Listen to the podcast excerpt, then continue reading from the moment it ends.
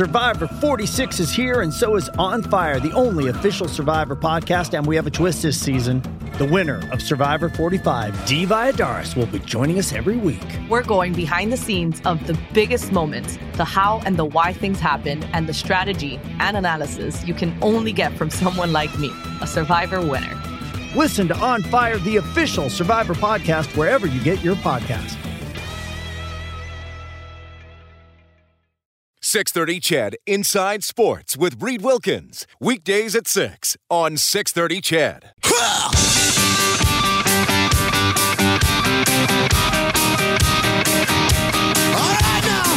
Edmonton's home for breaking news on your favorite teams. This is Inside Sports with Reed Wilkins on the voice of your Edmonton Oilers and Eskimos. 630 CHED. Game three of the NBA Finals about to get underway in Cleveland. Golden State taking on the Cavaliers. Golden State up two games to nothing. Blue Jays and Yankees still scoreless now in the middle of the eighth inning. Will the NHL season end tomorrow? We'll have game five of the Stanley Cup final right here on 630 CHED starting at 6. The Capitals taking a 3 1 series lead into Vegas. One week from tomorrow, that's Thursday, June 14th, the Eskimos season opener on 630 CHED. They're going to visit Winnipeg. Our coverage will start at 5 and two weeks from Friday on June 22nd, we'll have an interesting night. We'll have round one of the NHL draft, and then we will take you into the Eskimos home opener as they take on the Hamilton Tiger Cats, the Oilers slated to pick 10th overall. My name is Reed Wilkins, Inside Sports on 630 CHED. Of course, in 2015, the Oilers took Connor McDavid first overall. On May 24th, a uh, 2015 Connor McDavid trading card sold for over $55,000 thanks to, to the participation of PWCC Marketplace and their CEO, Brent Huigens, who joins us on the line now. Brent, my name is Reed. Thank you for making time for me. How are you doing? Uh, is mutual. Thanks for making time. Well, you know what? I, I, want to talk to you about this McDavid card and, and, maybe some of the story and the trading card industry, Brent, because probably uh, every fan, regardless of the sport, at some point had a, had a pack of trading cards or still is getting them. But your story is an interesting one, too. And, you know, Brent, at Christmas time, I, I had a guy on the show who lives in Chicago, and he reviews video games for a living. That's his job. So the question was, you know, how do you get a job reviewing video games? So I think my question for you is, how, how do you get a job in the trading card industry? That's a hobby for a lot of people, but you made it your profession. That's a fair question. Yeah, I, I you know, I, I like any kid grew up with cards. I suppose uh, you could say my education started when I was, you know, five years old. But um, I, I was an engineer by trade. I, I recently, in the last, you know, five years or so, have committed myself more full time to running this auction house that, that we run now. But uh, I do feel fortunate. I definitely you know work in a realm that is that is a lot of fun, and uh, you know I, I I'm, I'm a lucky guy. So, what prompted you to? Uh, what was the real impetus to, to change professions? To say, like, no, I'm going to get out of engineering, which most people listening probably think, hey, that's a pretty safe field, and maybe take a bit of a chance. yeah, let's let's take this thing that you studied in college for 10 years and let's abandon that to go sell pieces of cardboard to people who don't need them. Yeah, I, I, uh, I, uh, you know, I think like it, I, I had a boss I didn't, uh, I didn't agree with. I think that's probably what it boiled down to. And it was time to, it was time to make a change. At the time, I'd, I'd always had PWCC Marketplace, my, my company on the side. Okay, so like it, it goes back to like the early 2000s and I just, you know, it was time to see if I could run a company the way I wanted to run it. And I think that was the motivation ultimately. And, uh, you know, about 2012 time frame, I, I started doing this full time. And back then we had one employee and now we have 25 and we're the largest auction house in the world for, for trading cards. Um, and so it's, it's a, it, it's amazing how much things have changed. And, you know, I can, I can be proud of our, growth, but also the, the marketplace as a whole has really gone through a lot of changes recently. And the sale that, you know, that you mentioned earlier is just a one data point in a much larger story, which is that trading cards are becoming a very viable alternative asset class. And, you know, if you're comparing it to fine art or coins or the other things people, you know, diversify their portfolios with, be it fine wine or jewels or muscle cars or what have you. Uh, in that realm, trading cards are really proving to be a, a, a very viable option for people because they're very liquid and there's a lot of access to data. So they trade like stocks now more than they ever have. And so I think that really appeals to people because now you can be in something that makes sense, but it's also a heck of a lot of fun, uh, more so than a stock ever could be, anyhow. So when when this McDavid rookie card went up for auction and, and the final winning bid, I got your press release here, fifty five thousand six hundred and fifty five dollars, uh, surpassing the value of any other modern hockey card sold to date. When you went into this, did you think, okay, I think it's going to fetch this. I think this will. This is what's going to happen. Did this exceed your expectations? I'm I'm wondering your experience, kind of viewing the auction. Yeah, well, I mean, to be fair, I mean, the marketplace is, is not as chaotic as someone might think until they've looked at it. I mean, we, we knew this card was going to set a record. I think that uh, initially our pre-auction estimates were maybe you know thirty-five or forty thousand dollars. Um, this is U.S. Um, you know, so when it sold for fifty-five, that exceeded our expectations, but not to a point that was you know overly noteworthy. This, this particular card is just very rare and very important you know, and coming from where you come from, I don't need to spend a lot of time belaboring the excitement around Connor McDavid. But what I can explain is that this this card is his preeminent, most preferred card, and it was assessed by a third party grader because these trading cards now they have to be authenticated by somebody reputable, and the company that authenticated it gave it a 10 out of 10 on their quality scale. So it wasn't just a rare, important card to begin with, but now it's it's one of only two, as it turns out, in the world that have ever been assessed at this level. And so it's just a really important investment piece. And but because it's so rare, its value is what the market will bear. You know, I mean, we had 80 bids, uh, different people from all over the world participating. And uh, you know, it ended up going to a guy that that lives down in uh, California, who's a you know an avid investor in this space and uh, you know the person who didn't win it, the the underbidder, if you call it that, was was heartbroken. And I had several calls afterwards of people saying, "Hey, is it still available?" and uh, you know so on and so forth. So I mean, there's just a lot of energy around this now, and I think we're we're all excited to see how these things continue to mature. That, that's amazing. Brent Huigens joining us in Inside Sports. He's the CEO of PWCC Marketplace. He he gave you the Coles notes of uh, uh, how he how he got into it and, and, and a kind of abandoned a career he put a lot of time and effort into. But this is this is going well for you. So uh, maybe this is a stupid question, but I just kind of want to frame it. D- does PWCC Marketplace own any cards yourself, or is it just facilitating this the sales of these cards? Yeah, definitely the latter, and okay. that's a great question because you know we we we want to be honest advisors uh, and honest brokers, and, and honest, you know, with the word meaning like we're we're impartial, and at the end of the day, we're just a service provider trying to connect uh, consumers with the marketplace. And so, no, we don't own anything. We're not dealers. Um, we make a very small percentage on every sale because, like any good brokerage house, it's all about volume.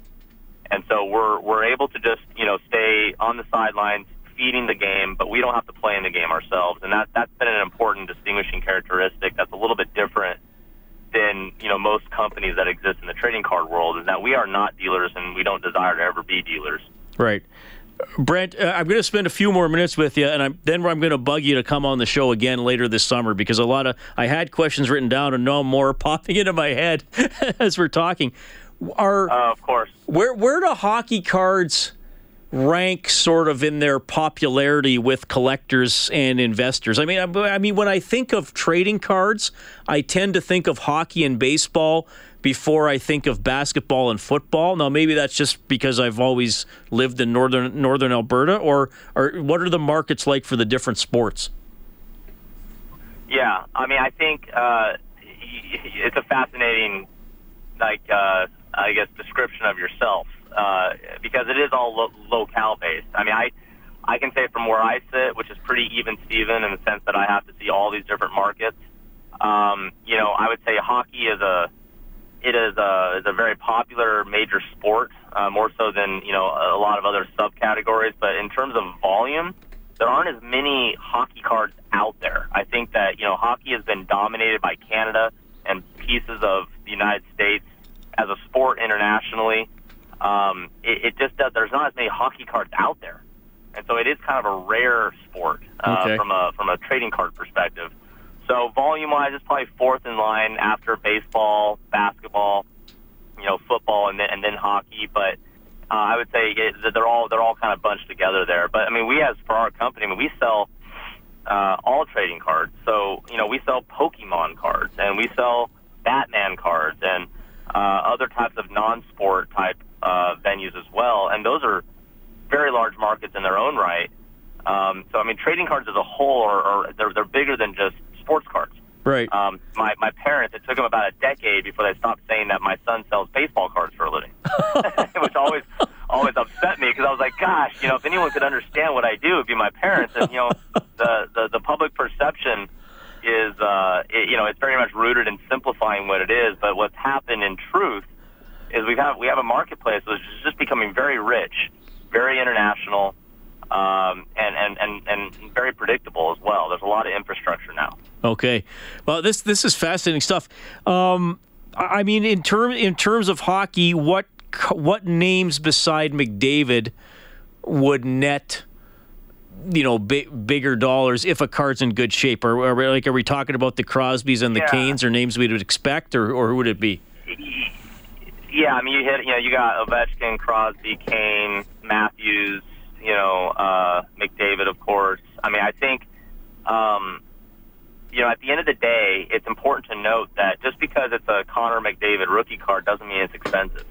You know, this card that we sold is a very special card. Within maybe there might be a hundred different Connor McDavid rookie cards out there, made by different manufacturers of different value. Um, and you know what makes trading cards so exciting and so powerful is that they really feed the masses. So whoever bought this fifty-five thousand dollar Connor McDavid rookie card, there are, there is another Connor McDavid rookie card out there, also graded a ten out of ten, that somebody could buy for a few hundred dollars. A very different production. Mm-hmm. And what's so amazing is those two guys standing at the water cooler can have a conversation about how they both own, you know, McDavid rookie card PSA 10 Right. and that sort of connection is just it's unique there's no other alternative asset class that unites people like that and sports is just it's powerful in that regard it, it, it, I, I think this is why people have so much fun with it All right, so so I got to ask you then because I, I know for some of our, our listeners, uh, you know, whose uh, age maybe starts with a four, five, or six, or you know, they might be thinking, "Hey, I got a 1981 uh, Jim Fox card from the LA Kings. I wonder what I could get for that." I mean, sometimes you have to tell people like, Right. "Well, settle down, not everything," or maybe there's some now are some eras of the game that the cards might be uh, going up in value a little bit. Sure. So one of the things that one of the things that's a particular interest to me is like you look at football cards and basketball cards. I mean, there's very little produced before 1950 for either of those sports. Hockey has cards going back to 1908, 1910. Uh, you know, we've got over a hundred years of hockey cards, and and the only other sport that has anything close to that is baseball.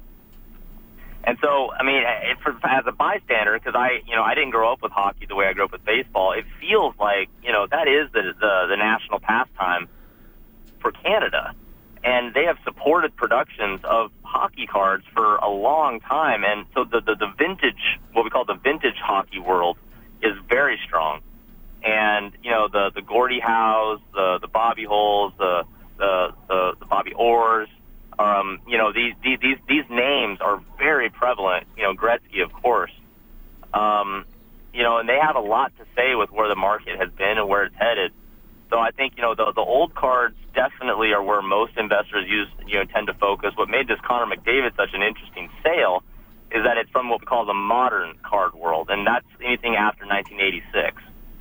And so for modern cards, that sale tripled the prior record, which is just exciting because Jeez. it sheds light on just how important modern cards are becoming in the marketplace, and that is a bit new.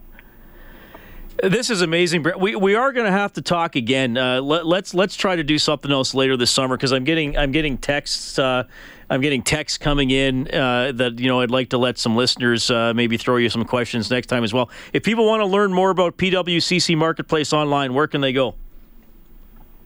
Uh, you just said it dot com. So PWCC Marketplace dot com. Just Google PWCC, you'll find us. But I would, I'm always there. I'm I'm here just to provide an education and support investors.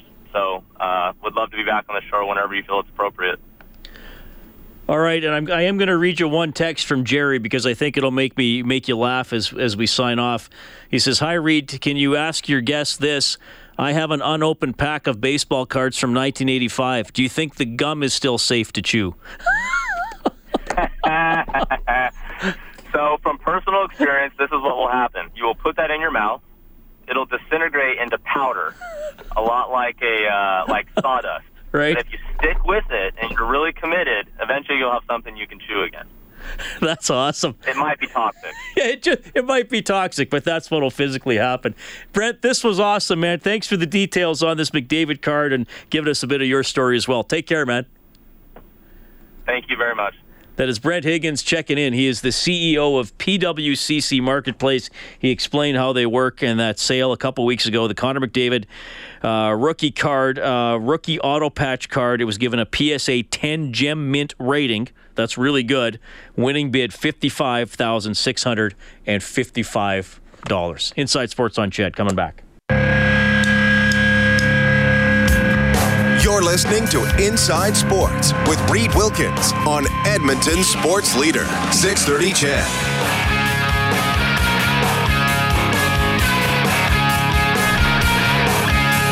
Well, that was an interesting one.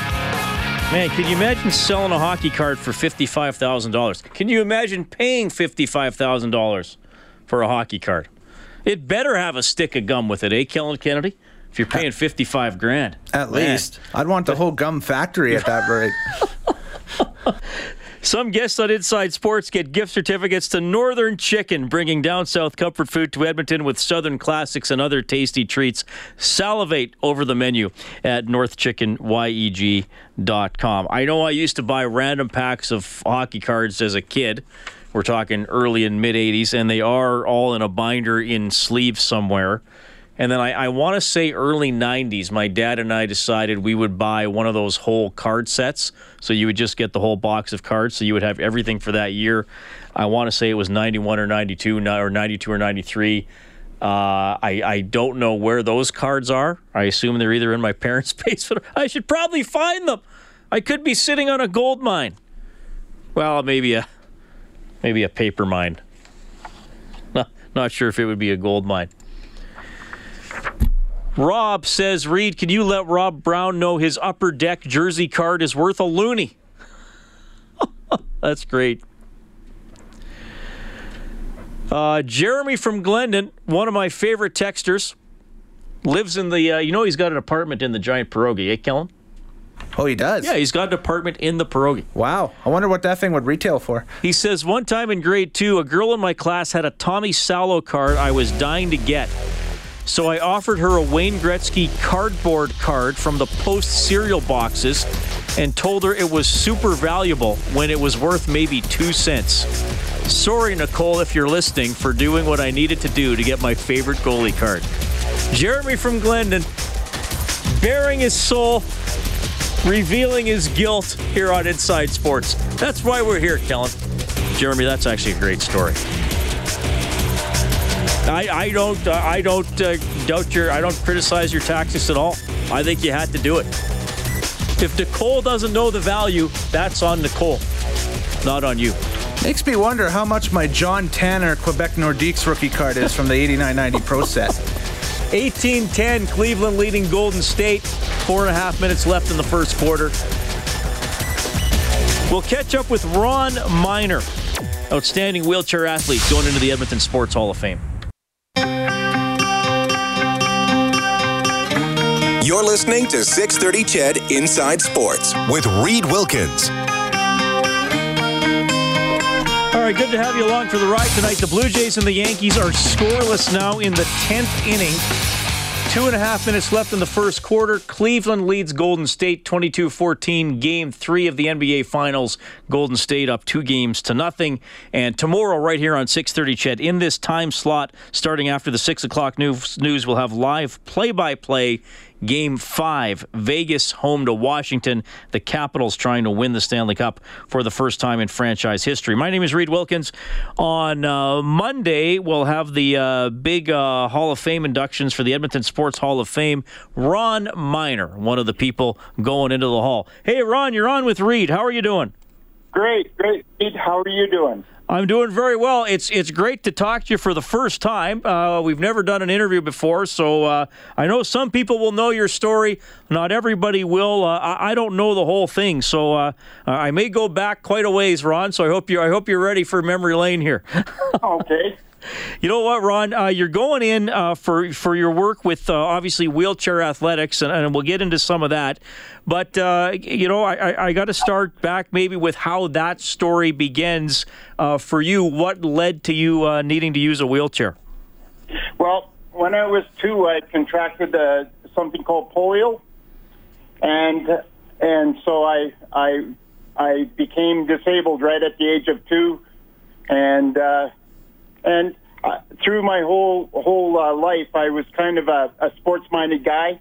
I, I always wanted to do things, so I I was kind of sitting on the outside watching a lot of sports and and then pretending to play a lot. And uh, and as I as I got older, I started doing weightlifting and I got into swimming and those type of things. And and a lot of people don't know this, but when I first started in wheel- wheelchair sports, I came in as a swimmer.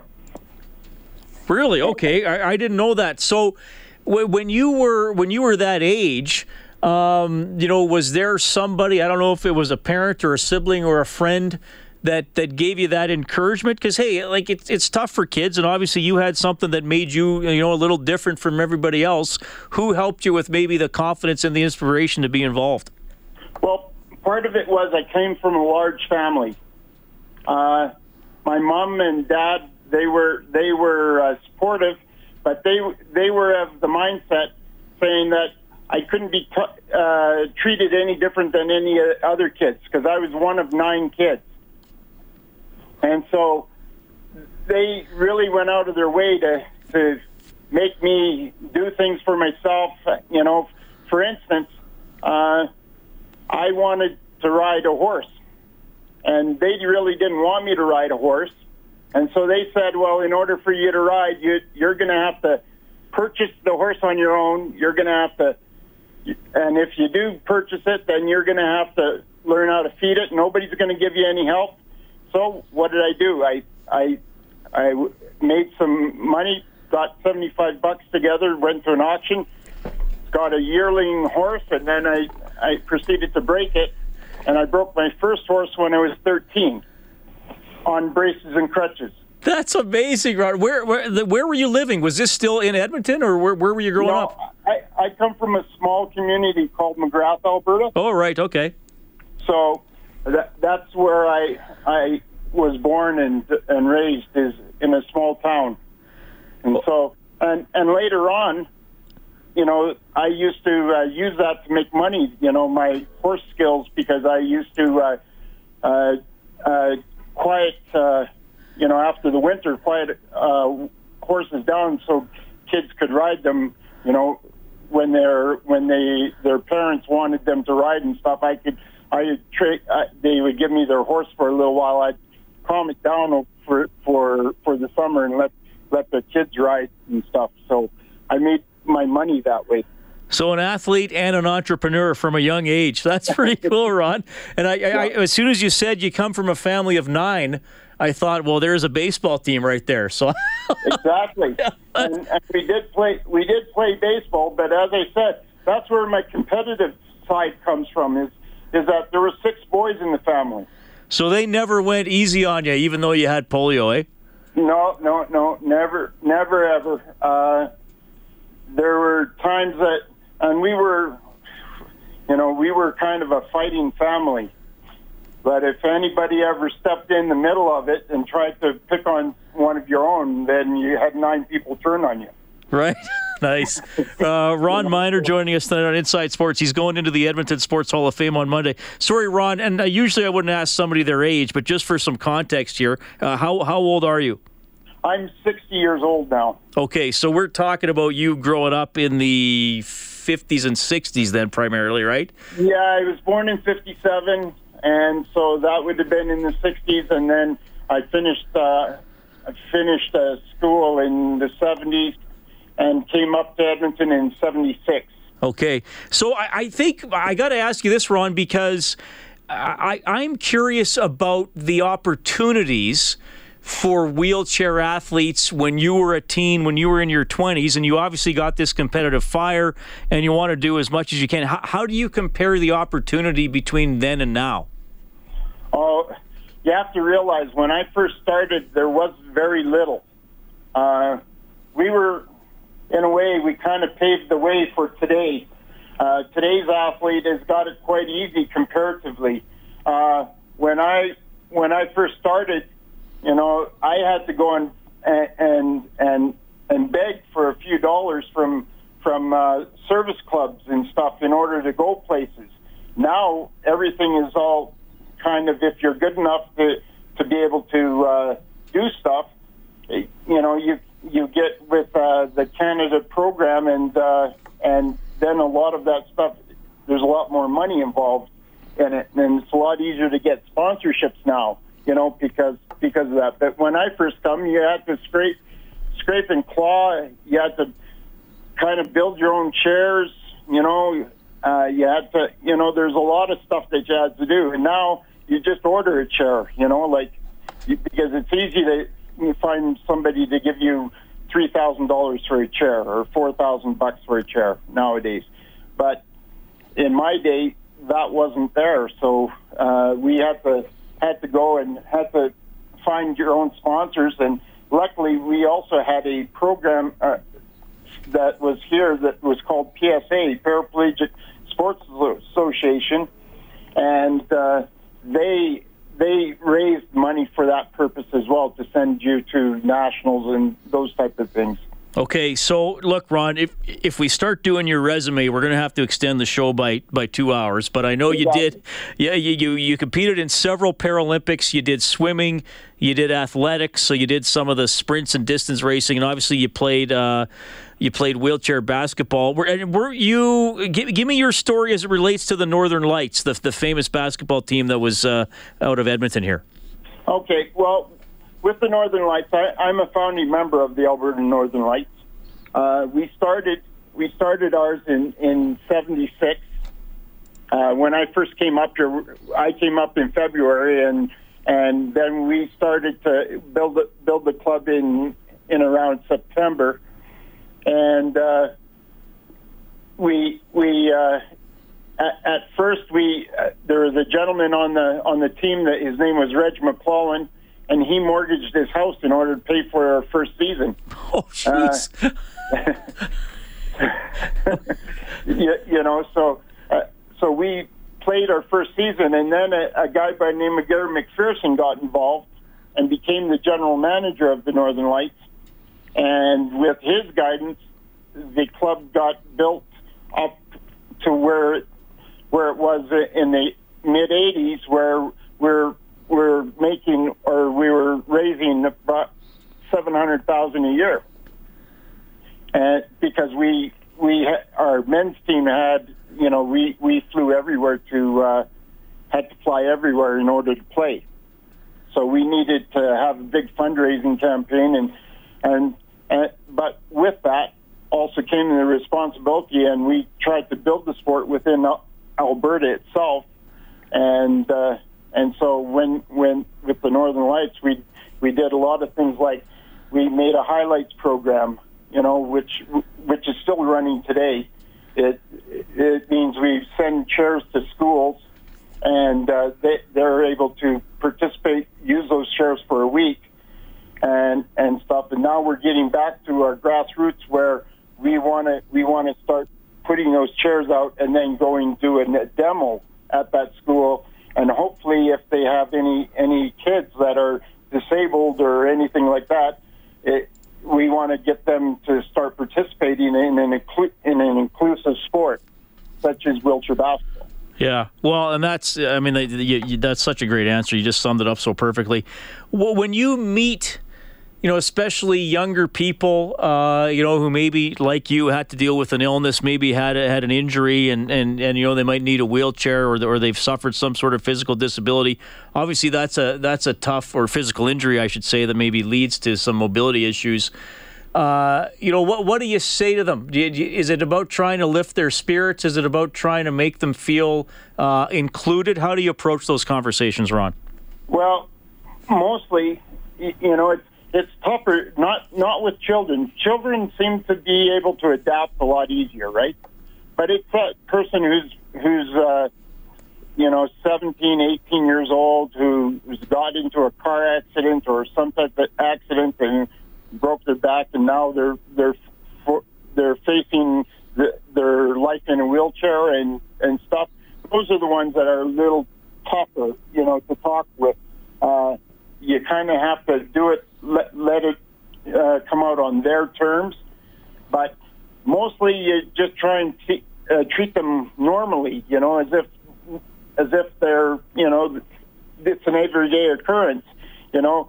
But if they uh, if once you get friends with them, you don't hold your punches and stuff, and if you can tell them, you know, straight out, you know, if they're if they're you know, sobbing around or, or whatever, or trying to look for somebody to do stuff for them because, you know, face it, you, in life, you have to deal with what your hand is given, given you. And, uh, and if you don't, if you don't face that, then you usually have a pretty poor uh, quality of life. Well, Ron, I can tell you've you've had and are still having a great quality of life with your attitude and your work ethic and your competitive nature. So, thanks for telling some of your story. We should do this again someday, but but I got to end with this one, Ron. You're going into the Edmonton Sports Hall of Fame, and I know you've been honored before. And uh, you know, I mentioned all these big events you competed in, and you've done so much great stuff. But to go into the Edmonton Hall on Monday, and you're going in with, uh, you know, with Terry Jones and Jen Kish and, and all these other great people. What is it? What does it mean that this is happening coming up? Well, you know, it, it's a real honor to be included with such greats in the past who've had such illustrious careers uh, you know, like Terry Jones. You know, how can you compete with a guy who who's uh, been in the in the newspaper business and and the media business forever? You know, and has done as much as he has. And you know, uh, there's another guy who uh, who actually is in the hall, and it it was my father-in-law law before my ex-father-in-law and uh, his name is Lee McMillan, and he went in a few years ago. So, so I I've had him to talk to as well. So, it's it, it's a real honor going in in with all these greats. I, I got I got to ask you this too, Ron. Did did you ever uh, work with the late Phil Allen? With who? Uh, Phil Allen, the basketball coach. Yes, uh, yeah. Actually, he was you know, way back when we first started, he was like one our our second, third coach uh, uh, back in 1979 and and 78, where where he was our our basketball coach, and we actually did re- really well with him. We ended up second in Canada that year, uh, and that was kind of the start of our rise. And Phil is a great coach. Uh, he he, uh, I learned a lot from Phil. Yeah, very passionate guy. I got to cover some of his teams when he coached out in Lloydminster at uh, at Lakeland yeah. College in the ACAC. Ron, yeah, what he, what he did the best was he was a people people's coach. He was an athlete's coach that he made he talked to them in such a way that they wanted to perform for him. Yeah, and that and that's that was Phil. Yeah, well said. Ron, again, congratulations. Thanks for uh, sharing some of your story tonight. We are going to have to do this again because I, I, think you got a few more stories to tell, but really appreciate you coming on tonight. All right. Thank you. That is Ron Minor checking in tonight, inductee for the Edmonton Sports Hall of Fame. That ceremony will happen on Monday. Wow, that was a good one. That the the story about buying his own horse and breaking his own horse, and he's on crutches and braces because of the effects of polio as a 13 year old. wow. That was amazing stuff. Ron Minor, all the best to him. Great to have him on the show. It's 748. My name is Reed Wilkins. You can always reach out by texting 630 630. Phone number 780 496 0063. Quick timeout. We're coming back. This is Mike Riley from your Edmonton Eskimos, and you're listening to Inside Sports with Reed Wilkins on 630 CHED.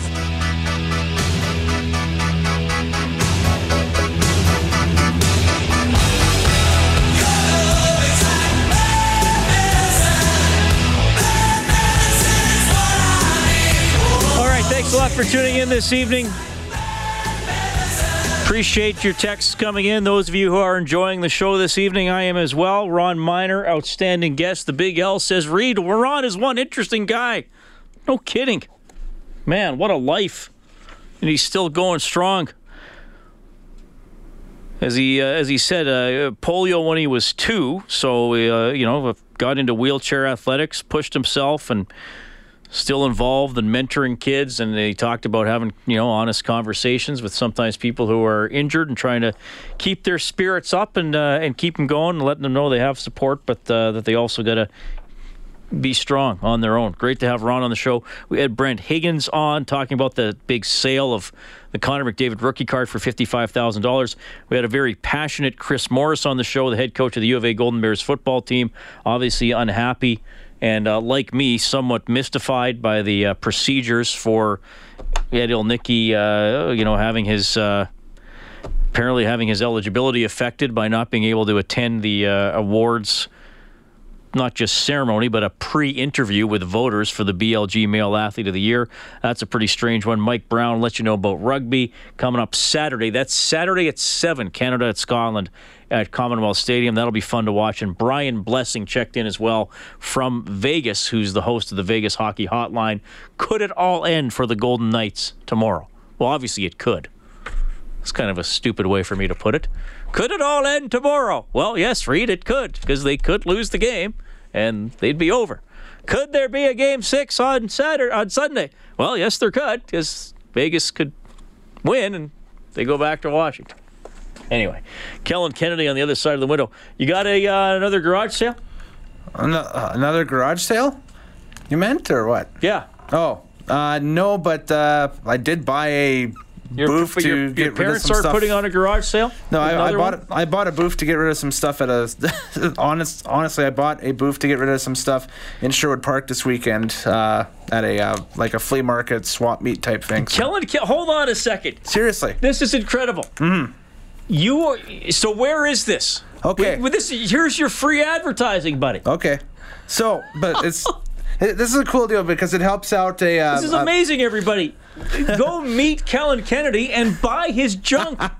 this is the most amazing promotion we've had on this show. So- And just out of the blue. so it's it's Would you like Kellen Kennedy's junk? Go see him in Sherwood Park. Oh, that didn't sound very good.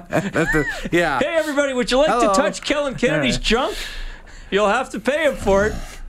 Okay, anyway, go, go Anyways, ahead. so uh, this Saturday, uh, it's a it's automotive swap meet. So there's going to be a lot of uh, old car parts, pa- paraphernalia, uh, souvenirs, you name it. It's at Millennium Place in Sherwood Park. Uh, the gates open at nine o'clock on Saturday, and I think they're going until about five, six o'clock in the evening. It's a five dollar admission to get in, but every dollar goes to help build a playground for the kids out in Daysland, Alberta. So you're not getting any money.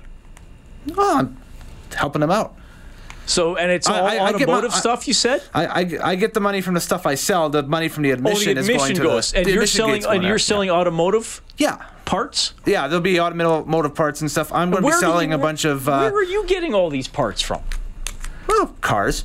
It's just- I didn't realize you had access to that many vehicles that you are selling off. oh, there's a lot of there'll be a lot of sellers. It's like one of those uh, automotive bazaar swap meet type things where you know different people come by with uh, tables and stuff and sell parts and, and everything. So there'll be more to me there. We'll just put it that way. Well, right, but you're Yeah. going to be there. So Yeah. nine to five or six, Millennium Place, Sherwood Park, Saturday only. That's right.